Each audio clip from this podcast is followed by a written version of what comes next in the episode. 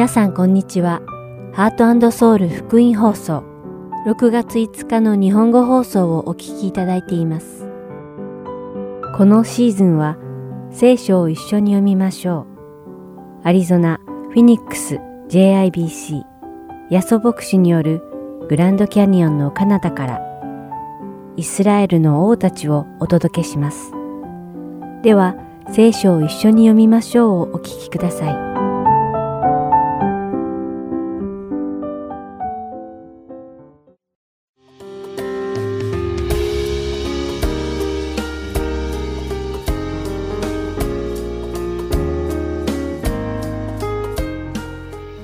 さんこんにちは。聖書を一緒に読みましょうのお時間です。お相手はダイヤモンド優子がお送りします。私たちクリスチャンの信仰生活に欠かせないものの一つが祈りですが、私たちは祈るとき、神様に何を期待するでしょうか多くの人が自分の祈ったことを神様がその通りに叶えてくださることを願うのではないでしょうか。もし神様が自分が祈った通りに願いを叶えてくださればどんなに良いだろうときっと誰しもそう考えたことがあるのではないでしょうか。しかし時折神様が私たちの祈りを聞いてくださらないように感じることもあるのではないでしょうか。どんなに待っても私たちが祈った通りにならないからです。では、もし神様が人がお願いすることをすべてそのまま聞いてくださったらどうなると思いますか？人は自分や自分の愛する人に都合の良いことをお祈りしますから、神様がそんな祈りをすべて叶えていたら、世の中はめちゃくちゃになるのではないでしょうか。なぜなら、世界中のあちこちでいろんな人々が自分の思う通りに神様に求めて、神様がそのすべてを与えてくださったら、世の中は神様の御心ではなく、人々の意志に左右されることになるからです。そうなれば、世の中が混乱していくことは火を見るよりも明らかです。確かに神様は私たちのすべての祈りを聞いておられます。しかし、神様は私たちの要求に左右されないお方なのです。なぜなら、全知全能の神様は、私たちが求めることよりずっと良いことをご存知であられ、そのさらに良いことを成就されるために働いておられるからです。今日皆さんと一緒にお読みするマタイの福音書第7章の中でイエス様はそんな神様を私たちに教えてくださっています。多くの人が神様に祈った通りにならないので失望し、祈りをすることをやめてしまうこともあります。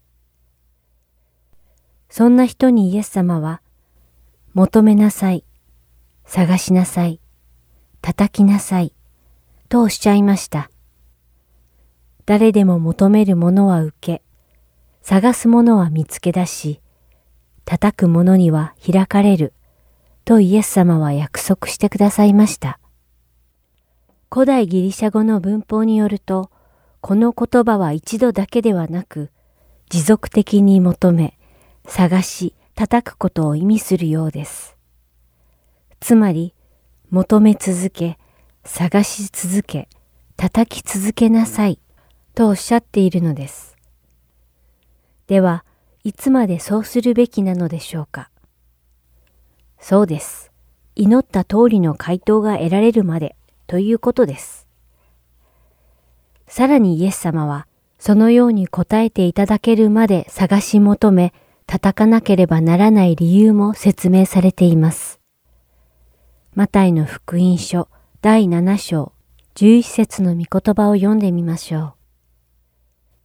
う。してみると、あなた方は悪いものではあっても、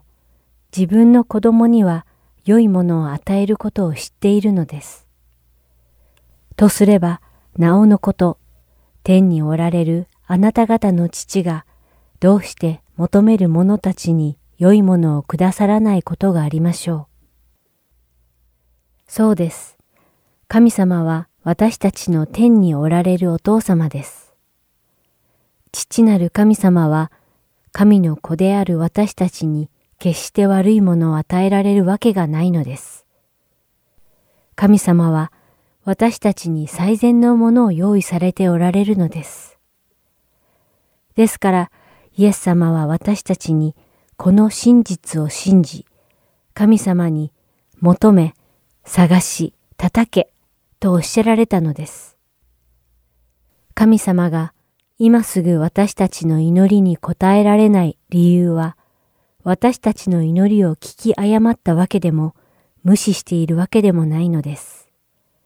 神様は私たちが祈ったことよりも、さらに良いものを一番いいタイミングで私たちに与えてくださるために準備されているのです。皆さんがこの事実を信じ、求め、探し、そして叩き続けていけるように祈ります。それでは今日の聖書箇所、マタイの福音書7章7節から12節を一緒に読んでみましょう。求めなさい。そうすれば与えられます。探しなさい。そうすれば見つかります。叩きなさい。そうすれば開かれます。誰であれ、求める者は受け、探す者は見つけ出し、叩く者には開かれます。あなた方も自分の子がパンをくださいというときに、誰が石を与えるでしょう。また、子が魚をくださいというのに、誰が蛇を与えるでしょう。してみると、あなた方は悪いものではあっても、自分の子供には良いものを与えることを知っているのです。とすれば、なおのこと、天におられるあなた方の父が、どうして求める者たちに良いものをくださらないことがありましょう。それで何事でも自分にしてもらいたいことは他の人にもそのようにしなさい。これが立法であり、預言者です。それではお祈りします。天におられる私たちの神様。私たちが求めるものが、まず神様に喜ばれることであることを望みます。そして神様が喜ばれるそのことが叶うまで、私たちが諦めずに求め、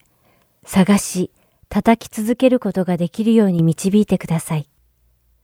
イエス様の皆によってお祈りします。アーメン。それでは今日の聖書を一緒に読みましょう。三条の水訓編はここまでです。お付き合いくださりありがとうございました。また来週お会いしましょう。お相手はダイヤモンド優子でした。さようなら。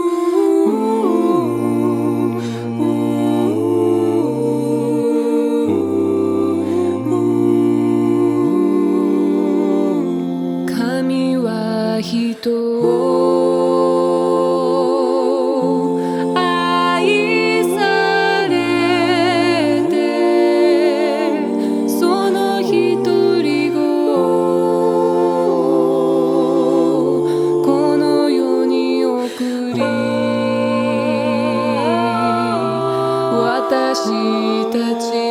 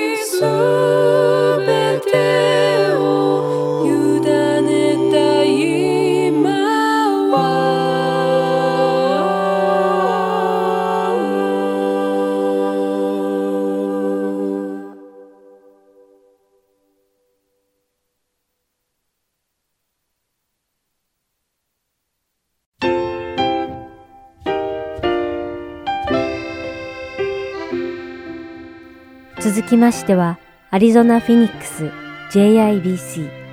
ヤソ牧師によるグランドキャニオンの彼方からをお聞きください。今日のタイトルは、恐れです。ヤソ先生のお話を通して、皆様が恵みのひとときを送られることを願います。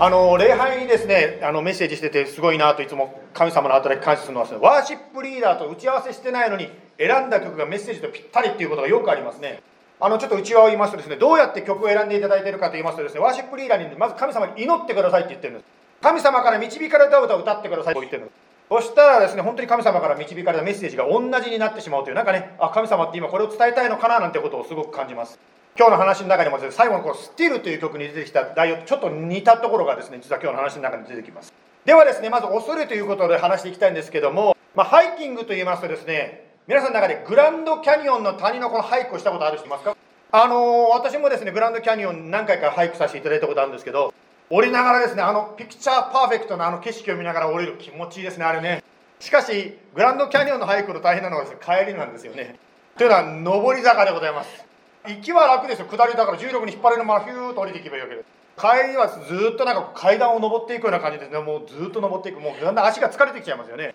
ですから私たち夫婦はですねもうゆっくりゆっくり休みながらですねゆっくりゆっくり登っておりました。そしたらですね上から降りてくる人たちが面白い行動をしてです。ねことに気がついたんです。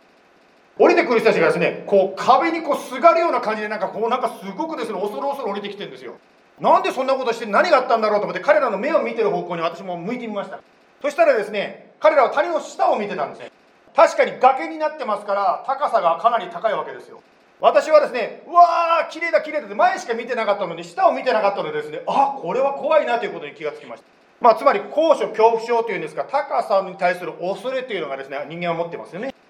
先日ですねユースのですね家族の集まりがありました。その中でですね子供たちがですねお絵かきしてたんです。ちっちゃなブツブツのですねちっちゃな円をですね一生懸命子供描いてるでそれをですね「ママできた!」とか言って子供さんがですねお母さんのところ持って行ったわけですよ。お母さんもそれを見た瞬間「うわ気持ち悪い!」ってこう言って私も知らなかったんですけどもまあこれ心理学の専門用語でトライポフォビアというですねそういうものがあるそうですね。つまり小さなこの穴のブツブツの集合体に対するこの恐れというものがある。皆さんトライポフォビア持ってるでしょうか？今から見せる写真を怖いと思うならあなたはトライポフォビアです。今の言葉で分かるようにもう持ってる方は見ない方がいいということですね。はいではいきます。これを見て気持ち悪いと思う方トライプフォビアです。いきますよ。これです。これ。これを見て何とも思わない方だってこれ蜂の巣ですけどね。まあ、とにかくですよ、まあ、こういうのを見てですね、これ怖いという、やっぱりそれぞれの高さの怖さとかですね、こういうものを怖がったり、いろんな人間っていうのは恐れているのを持ってるということです。と、それぞれ恐れているものは違うでしょう。今日は恐れということに関して共にですね第2テモテの1章の7節から学んでまいりたいと思います。はい第2テモテの1の7と8にこう書いてあります。神は私たちに臆病の霊ではなく力と愛と慎みの霊を与えてくださいました。ですからあなたは私たちの死を証しすることや私が主の囚人であることを恥じてはいけません。まあ、聖書というのがですねもちろん全部で66の部分に分かれてます。66巻の中に入ってますよね。それぞれの書物に目的があって書かれてるわけです。今私たちが読んだ書物はテモテの手紙ですね。なぜテモテの手紙が書かれてるかというとですねパウロが自分で説明しております。第一テモテの3の15にこう書いてますね。神の家つまり教会でどのように行動すべきかをあなたつまりテモテに知っておいてもらうためと書いてありますつまりテモテというリーダーに対して教会でどのように振る舞うのかつまりリーダーの在り方についてですねテモテの手紙が書かれているということです。その中で進めているのが臆病になるなとかですね恥じてはならないということをこう言ってるわけです。しかし実はそのことを書いたパウロ自身に恐れの問題というのがあったんです。パウロはコリント人への手紙の中で自分の心を正直にこう書きました。第一コリントの2の3あなた方のところに行った時の私は弱く恐れおののいていました。つまりコリントの手紙ですからコリントの話してるんですけどコリントのところに行った時のパウロは弱く恐れおののいていたと書いてあります。パウロと言いますとですね聖書を見るとですね非常にま大胆にですね議会の前でですね本当に証しをしたような非常に力強い人だったと思うんですけどしかしそのパウロでさえもコリントという町に行った時は恐れにとらわれてしまったわけです。そのパウロがどうやってテモテを励ますことができたのかというのが今日の課題でございます。今日は3つのことを学んでまいりたいと思います。恐れに関しての3つですけど1番目恐れを正直に認めましょうということです。あなたや私が恐れを持っていることを正直に認めましょうということです。痛みはメガホンだというふうに言われることがあります。つまり痛みがあるということは何か問題があることの証拠として出てくるわけですね。車でもですねチェックエンジンランプ何かが問題ランプということは何か問題があるからついてるわけですよ。それと同じように恐れがあるということは何かがある証拠として恐れが出てくるわけです。つまり言いたいことは恐れは全て悪いというわけではないということなんです。例えば車でですねスピードを出しすぎるとですねちょっと怖いなと思うならばそれはですねスピードを緩めるためのまあいい動機につながるわけですよね。またはですねまダウンタウンとか歩いててですねちょっとある通りに入ったらちょっとここ怖いな気持ち悪いなということがあるかもしれません。そういう気持ちが起こったらですねそこからターンアラウンドしてもっと安全なところに向かう。そういう意味でその恐れがですねあなたを守るために用いられるわけですね。このように恐れを持っていることそのものが全て悪いわけではないわけなんです。聖書の中にも主を恐れて悪を離れようと書いてあるんです。つまり罪からあなたや私を守る健全な恐れというものがあるわけでね。例えば、まあ、2020年21年になるとですねコロナに対する恐れというのもありますね。まあ、なぜ人間はコロナとか、まあ、病気というものを恐れるんでしょうか。病気の恐れというのはもしかしたらその後につながっていく死の恐れともしかしたら何か関係があるのかもしれません。言い方を変えるならば死後の世界の備えができてないために病気に対する恐れが湧いてくるということもあるかもしれません。もしあなたが準備できてないならば死後の世界に準備できてないならば死に対する恐れは実は健全な恐れなんです。あなたの心の中で神様が叫んでるわけですね。私に会う準備をしなさい。つまり私たちはですね聖書がもう通して教えられていることはですね私たちはもしイエス様を信じてない。つまり罪が許されないでこの世で地上を終えるならば神に出会うことができない言い方を変えるならば死後に裁かれるということが聖書が通して教えられています。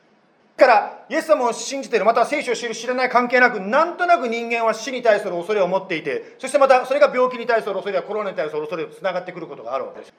まあこれはですねだから死への恐れというのはですね私たちをイエス様に向かわしてくれる健全な恐れがあるわけです。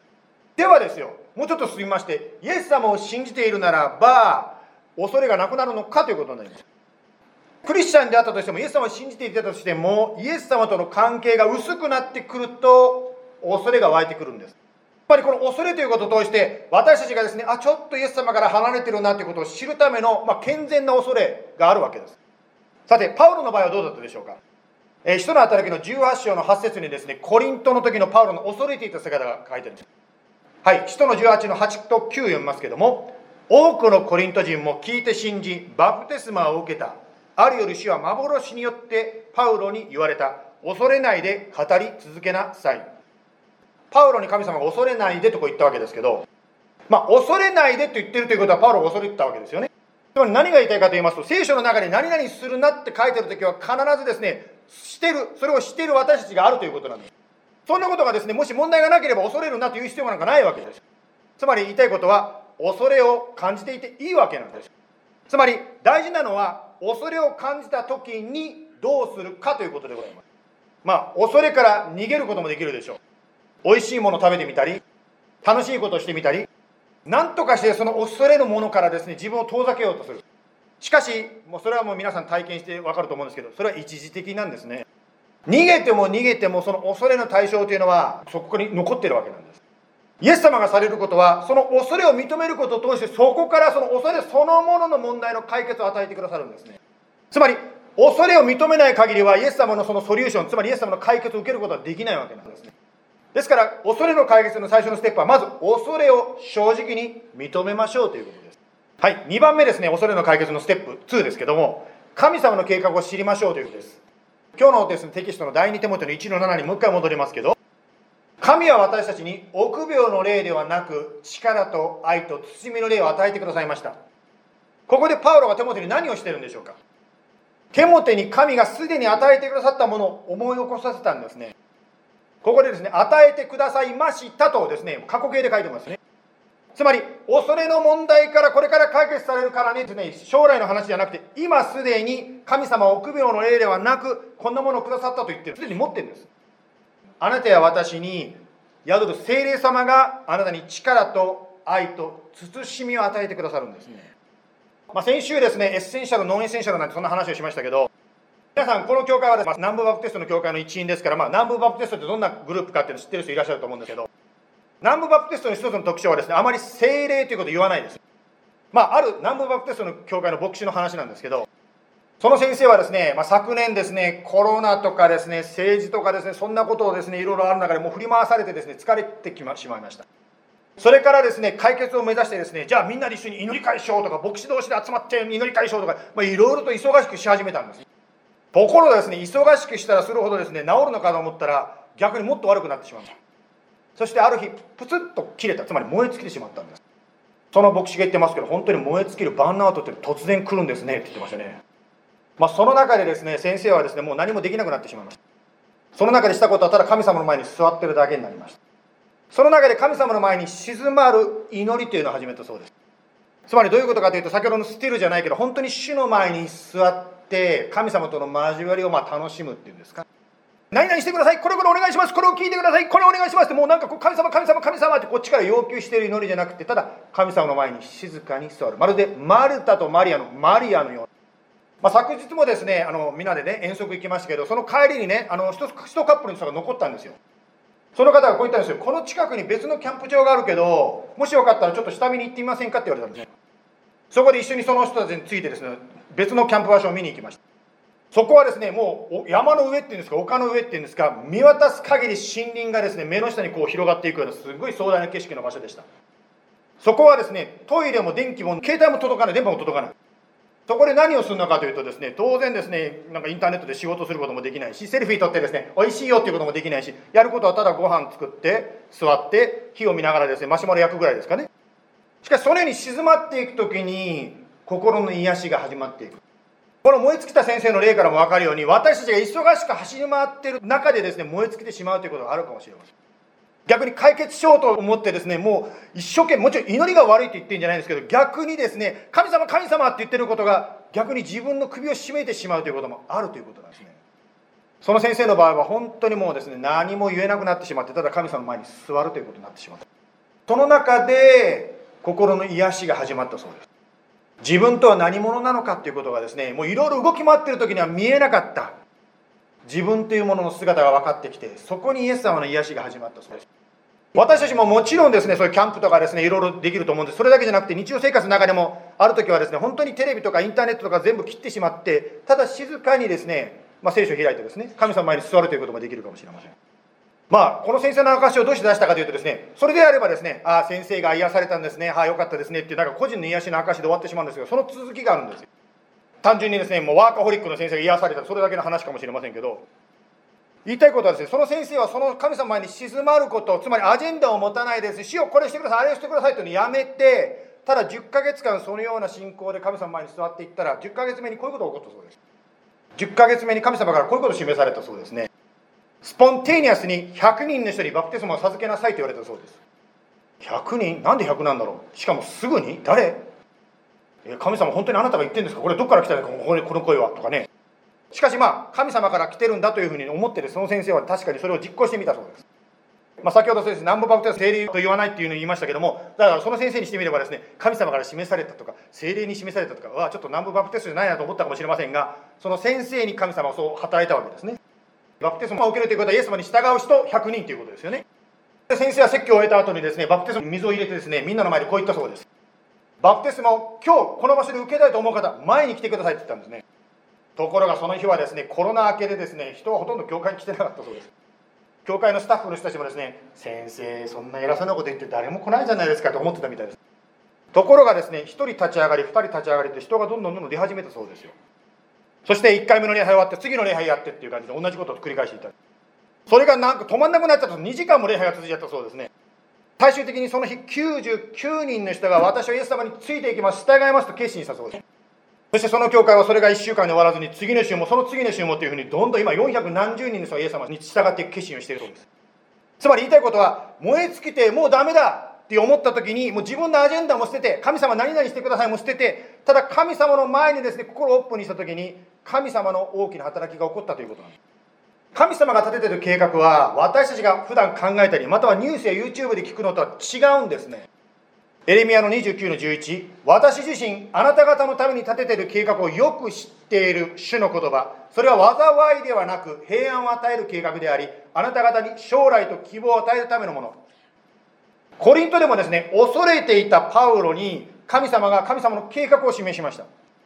人の働きの18の9と10恐れないで語り続けなさい。これは神様が言ってますねパウロにね。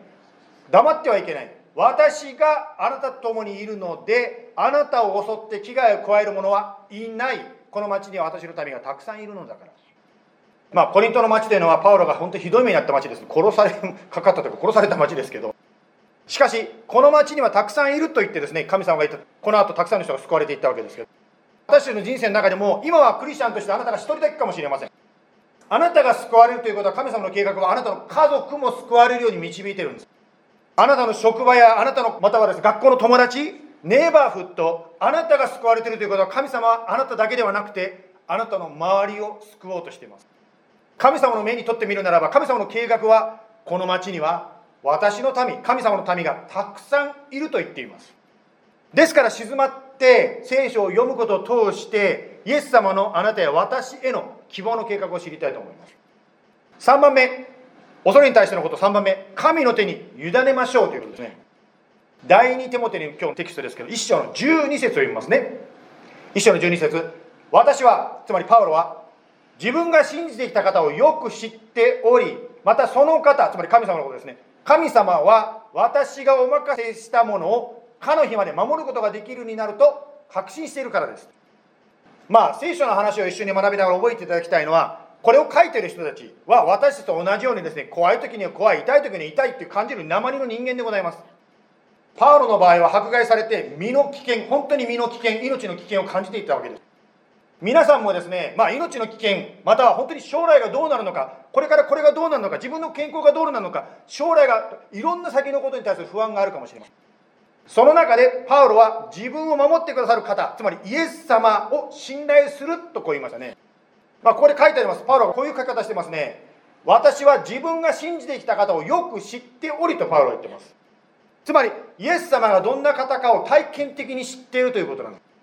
知ってるから信頼できるんだということなんですね。4月にですね、私の教会ユースキャンプやりますよね。まあ、ユースキャンプでですね、本当に素晴らしい体験ですね、楽しい体験、ね、人生が変わりますけど、私も以前ですね、ユースキャンプで何やってんのかなと思ってですね、一応覗きに行ったことあるんです。行ったらですね、これをやってないこれ今見せますねこれこれはですね人間がですね高いところに立ってそのまま後ろ向きに落っこちるわけですよそして後ろに並んでる人たちがあなたをキャッチしてくれるかなっていうですね まあそういうことですよねまあ、これはすごくですね、まあ、イエス様とあなたの関係、私との関係に対するま勉強としてですね、体験できることでして、ユースがこれやってたんですね。あなたは後ろを向いてますから、後ろの人たちがどういう状況か見えないわけですよ。前向いてるとですね、あこの人たちはなんかこう腕節が強そうだから俺を支えてくれそうだと思うかもしれません。また、この人はちょっとか弱そうだから落とすんじゃないよと思うかもしれません。ですから見えないままですね、信頼して後ろに落ちるわけですね。それと同じように、私はイエス様が支えてくれるんだとこう信頼して、イエス様にもう身を委ねてしまう、そのまま落ちるっていうんですか。まあ、昨日もですね、本当にもういろんな方たちともね、お交わりさせていただきましたけども、ね、そのように人間も交流を深めていく中で、その人との関係っていうのは強まってくると思います。イエス様もそうです。交われば交わるほど、だんだんこの方が信頼できる方なのかということが分かってくるんです。そのあなたとイエス様との体験っていうのは、あなただけの特別な体験です。私、教会にですね、牧師してていつも思うんですね。ぜひ皆さん一人一人にこれを体験していただかないとできないことなんです、正直言うと。僕、先生の言ったことをノートに書くだけじゃできないものっていうのがあるんです。つまり、あなたとイエス様が個人的に向き合っていただかないと受けることができないものっていうのがあるんですね。イエス様とこうして一緒に出会う中で、例えばですね、辛い時に辛いとイエス様に言う、痛い時に痛いとイエス様に言う、ですね、その時にイエス様があなたの祈りに応えて何をされるのかということであります。1番目のポイントで言いましたように、痛みを認めると言いましたけども、あなたの人生で何かですね、本当に心が重くする出来事があるということは、それを通してイエス様があなたに語りかけてるんです。つまり、それを通してですね、イエス様があなたに何かをしようとしているんです。イエス様に解決できない問題はありません。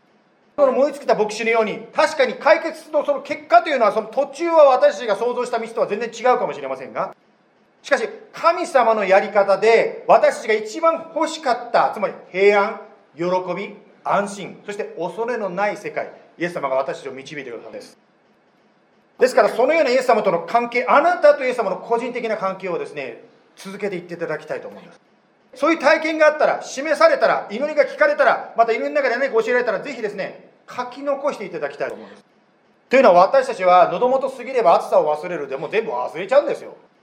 ね、私を助けてくれたのにもうそのことを忘れてしまってですね次の問題が来た時にああイエス様なんか全然助けてくれないもうダメじゃんと思ってしまうしかしもしあなたがそれを書き残しておくならばそれがノートであっても携帯でもいいです。とにかく何らかの形で書き残しておくならば後であなたがそれを見た時にああの時絶対絶命と思った時に助けてくださったイエス様はこの新しい問題にも必ず解決をくださると自分で確信を持って言うことができます。そしてそのことを通して本当にイエス様のあなたに対する計画導きを知ることができます。またもしあなた一人で戦っててどうしようもない時はそれでも終わりではないということも覚えてください。それはあなたと教会が一緒になって祈る。つまり他の人と一緒に祈る時であります。先週も教会って話しましたけど私本当に教会の牧師させていただいた思うのは神様が教会に呼んでる人っているんですよね。これはヤソの教会ではなくてイエス様の教会です。イエス様のもとに呼んでるというのは分かるのはですね例えばですねその方が一人で戦ってんのにどうしようもない時つまり人が必要になってくる時にあこれは教会にその人が呼ばれてんだということが分かります。そして教会が一緒に祈って祈る時にあなたの問題の解決が起こりますそして祈った人の人たちもですねわあジーザスすごいと言って一緒にイエス様の素晴らしさを喜ぶことができます、まあ、そのようにですねイエス様のその計画イエス様に導きイエス様の導きに委ねていくということなんですねヤコブはこう書きました。ヤコブ書の4章の15節あなた方はむしろ死の御心であれば私たちは生きてこのことあるいはあのことをしようと言うべきです。つまり自分の計画はあるでしょう。しかし自分の考えや計画が通りにいかなくてもそれを信頼するんではなくてあなたや私を導いてくださるイエス様を信頼するんです。昨日もですね、ちょっと back story、stage story になるけど、計画通りに全然いかないんですよね、ピクニックね。まあね、だから本当に神様と共に生きる生き方って、もうその日その日その時その時に主の導きを聞いていかなきゃいけないなということを昨日も思いました。しかし分かることはイエス様は絶対にイエス様の計画を私に実現してくださる。それはあなたや私が立てた計画とは違うかもしれません。ですから神様の前にですね、私たちは言い切って、このこと、あるいはあのことをしよう。つまり神様のお許しであるならば、あのこと、このことをしよう。でもそうでなくても、イエス様、あなたの導きに従いますということです。つまり自分の計画を神として崇めるんではなくってイエス様の計画を神として崇めましょうということ今日は恐れということの解決について3つのポイントで学んでまいりました1番目恐れをそのまま正直に認めましょうということです。2番目神様の希望の計画を聖書を通して知りましょう。そして3番目神の手に委ねましょうということです。お祈りしましょう。イエス様本当に去年今年恐れということがどれだけ私たち人類に襲いかかってきたことでしょうか。しかしその中であなたが恐れというその感情としても私たちの心をノックしてくださるということを今日学びました。そしてその恐れということを土台にしてもう一度あなたと私たちとの関係を正しくするためにあなたはそれを恐れをも用いるということを学びました。またパウロ自身もあなたから力をいただいて本当に神様その恐れを締め出すことができた。力と愛と慎みの霊をいただくことができました。どうぞ今日私たちは今から主の晩餐をいたしますがあなたとの関係をもう一度まっすぐにしたいと思っております。どうぞそのことを通して私たちは自らを主に捧げていきたいと思います。どうぞ導いてください。イエス様の名前によって祈ります。アメン。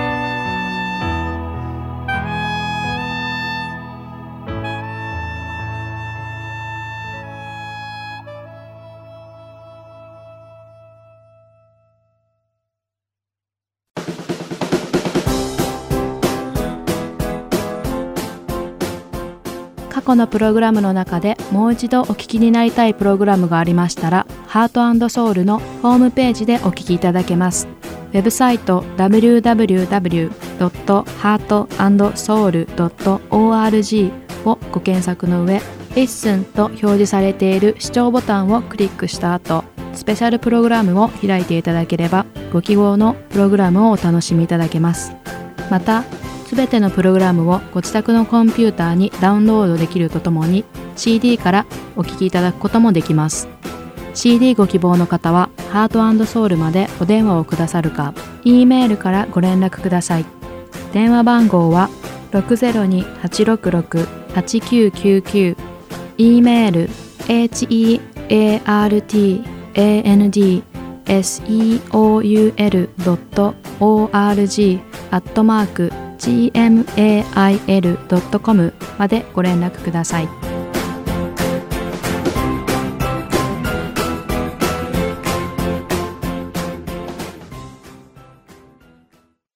では、イスラエルの王たちをお聞きください。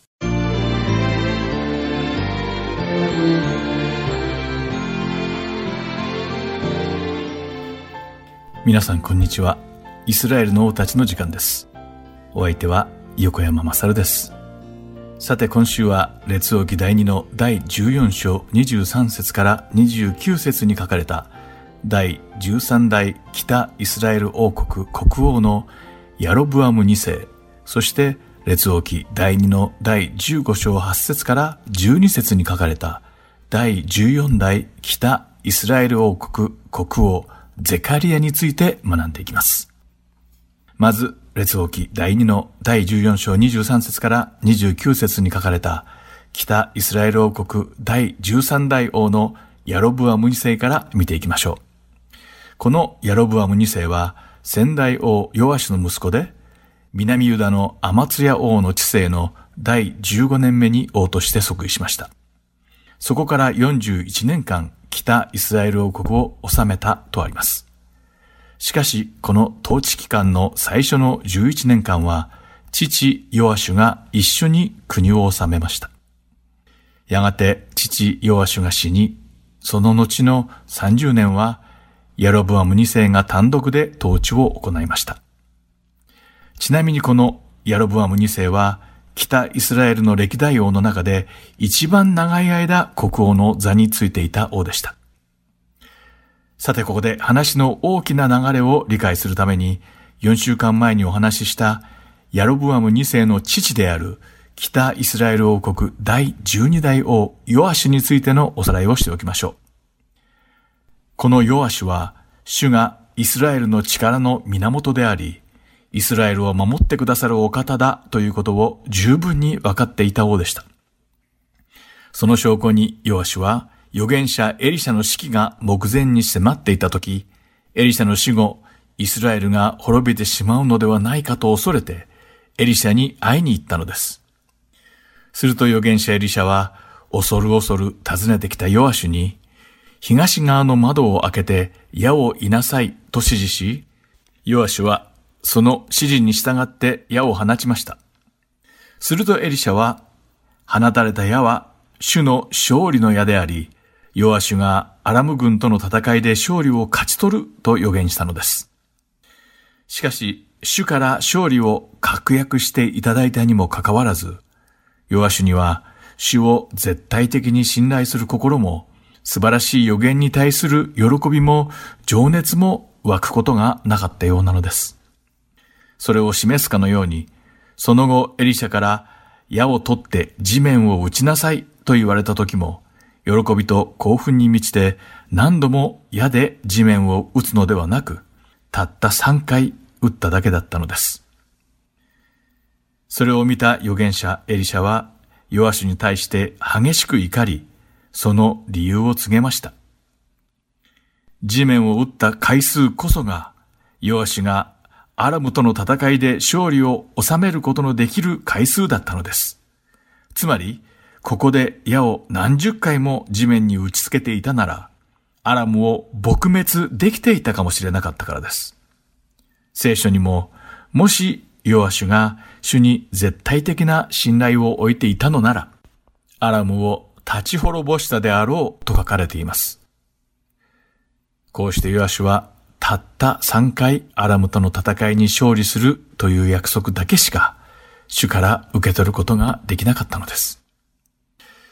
ヨアシュは預言者を通して伝えられた主の御言葉が実現するのを直に経験した王でしたが、結局最終的には主の見前で悪を行うようになってしまいました。それでも主はアラムによる圧政を用いて王ヨアシュと北イスラエルの民が悔い改め、主に立ち返ることを望まれ、忍耐強く待ってくださいました。しかし残念なことに最後までこのヨアシもイスラエルの民も主の見前に悪を行うことをやめず、主に立ち返ることもありませんでした。では、このような父の姿を見て育ったヤロブアム2世は一体どのような王になったのでしょうか結論から言うと、やはり彼も主の見前に悪を行った王として、その生涯を終えることになってしまうのです。列王記第2の第14章24節に、彼は主の目の前に悪を行い、イスラエルに罪を犯させたネバテの子ヤロブアムのすべての罪をやめなかった、と書かれているからです。しかし、ヤロブアム2世が主の見前に悪を行うようになった原因は、父ヨアシの影響だったのでしょうか？あるいは主の見業を父ヨアシのように身をもって体験することがなかったからなのでしょうか実はそうではなかったのです。戦術のようにヤロブアム2世の統治期間は41年という北イスラエル王国史上最長でした。その長い王政の間、主の恵みはヤロブアム2世と北イスラエル王国に豊かに降り注ぎ、大きな繁栄をもたらしました。ソロモン王政に匹敵するほどの領土の拡大を成し遂げ、イスラエルは国力を回復していったのです。主の恵みと見業は、まさにヤロブアム2世と共にあったのです。また、ヤロブアム2世の知性は、預言者のヨナやアモス、そしてホセアが盛んに活動していた時期でもありました。主はこの預言者たちの中からヨナを選ばれ、イスラエルが復興することを前もって知らせてくださいました。真実であり、約束を守られるお方である主が、イスラエルが主に立ち返ってくるのを忍耐強く待たれながら、予言を通して約束されたことを確実に成就させてくださったのです。列王記第2の第14章26節及び27節には、主がヤロブアム2世を用いて北イスラエルの領土を取り返させたことがはっきりと記されています。読んでみましょう。そこには、主がイスラエルの悩みが非常に激しいのを見られたからである。そこには奴隷も自由の者もいなくなり、イスラエルを助ける者もいなかった。主はイスラエルの名を天の下から消し去ろうとは言っておられなかった。それでヨアシの子ヤロブアムによって彼らを救われたのである。とあります。主はイスラエルの民が過酷で苦しい状況に陥っていたのに、誰も助ける者がなかったことをご覧になり、ご自分の選ばれた民を顧みてくださったとあります。また、イスラエルの名をこの世から消し去らせないと言われたとも書かれています。主はイスラエルを憐れまれ、ヤロブアム2世を用いて苦しむイスラエルの民を救ってくださったのです。ですから、ヤロブアム2世は預言者ヨナの預言が自分自身を通して次々に成就されていくのをはっきりと体験していたはずなのです。それなのに、この悪い王はとうとう最後まで自分の罪を悔い改めて、主に立ち返ることはありませんでした。そればかりか、自ら偶像崇拝をするだけにとどまらず、イスラエルの民にも偶像崇拝を促し、さらに罪を増し加えたのです。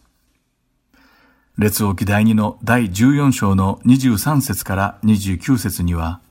ヤロブアム2世が犯した罪に関する詳しい記述はないのですが、彼もまたネバテの子ヤロブアムが行ったすべての悪行を行った。とはっきり書かれているので、その行いがひどいものであったことが容易に想像できます。北イスラエル王国の先代王たちのすべてが偶像崇拝を行い、イスラエルの民にも同じことをさせて罪を犯し続けてきた歴史を見ると、ヤロブアム2世もイスラエルの歴代王たちとさほど変わらなかったのでしょうか。しかし彼の知性には預言者ヨナやホセア、そしてアモスが著しい働きを見せていたことを考えると、この時期はどの先代王の知性よりも偶像崇拝や廃墟の罪が重く、イスラエルの霊的な大敗や堕落が激しかったのではないでしょうか。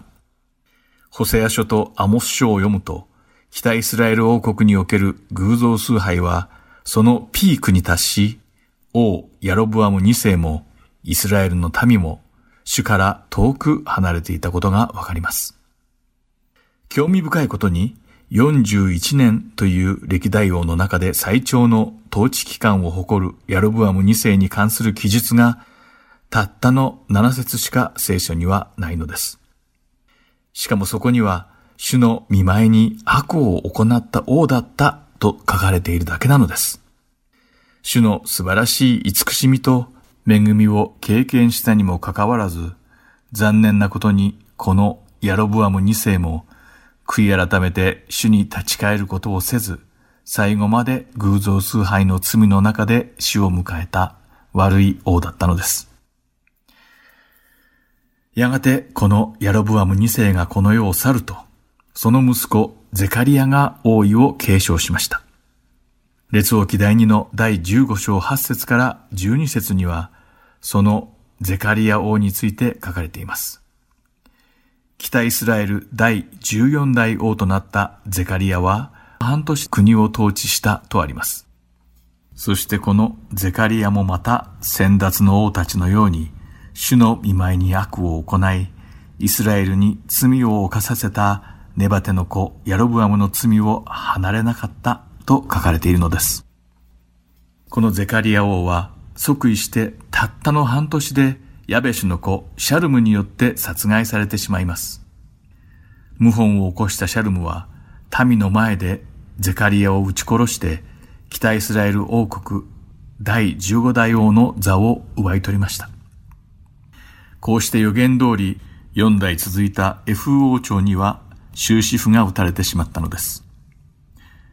まさに列王記第2の第10章の30節に書かれた主の蜜げがこうして成就したのです。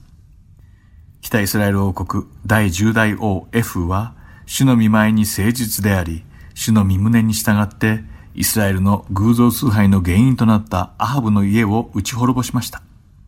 それをご覧になった主が F 王朝を4代まで存続させると約束されました。そして主は F、ヨアシュ、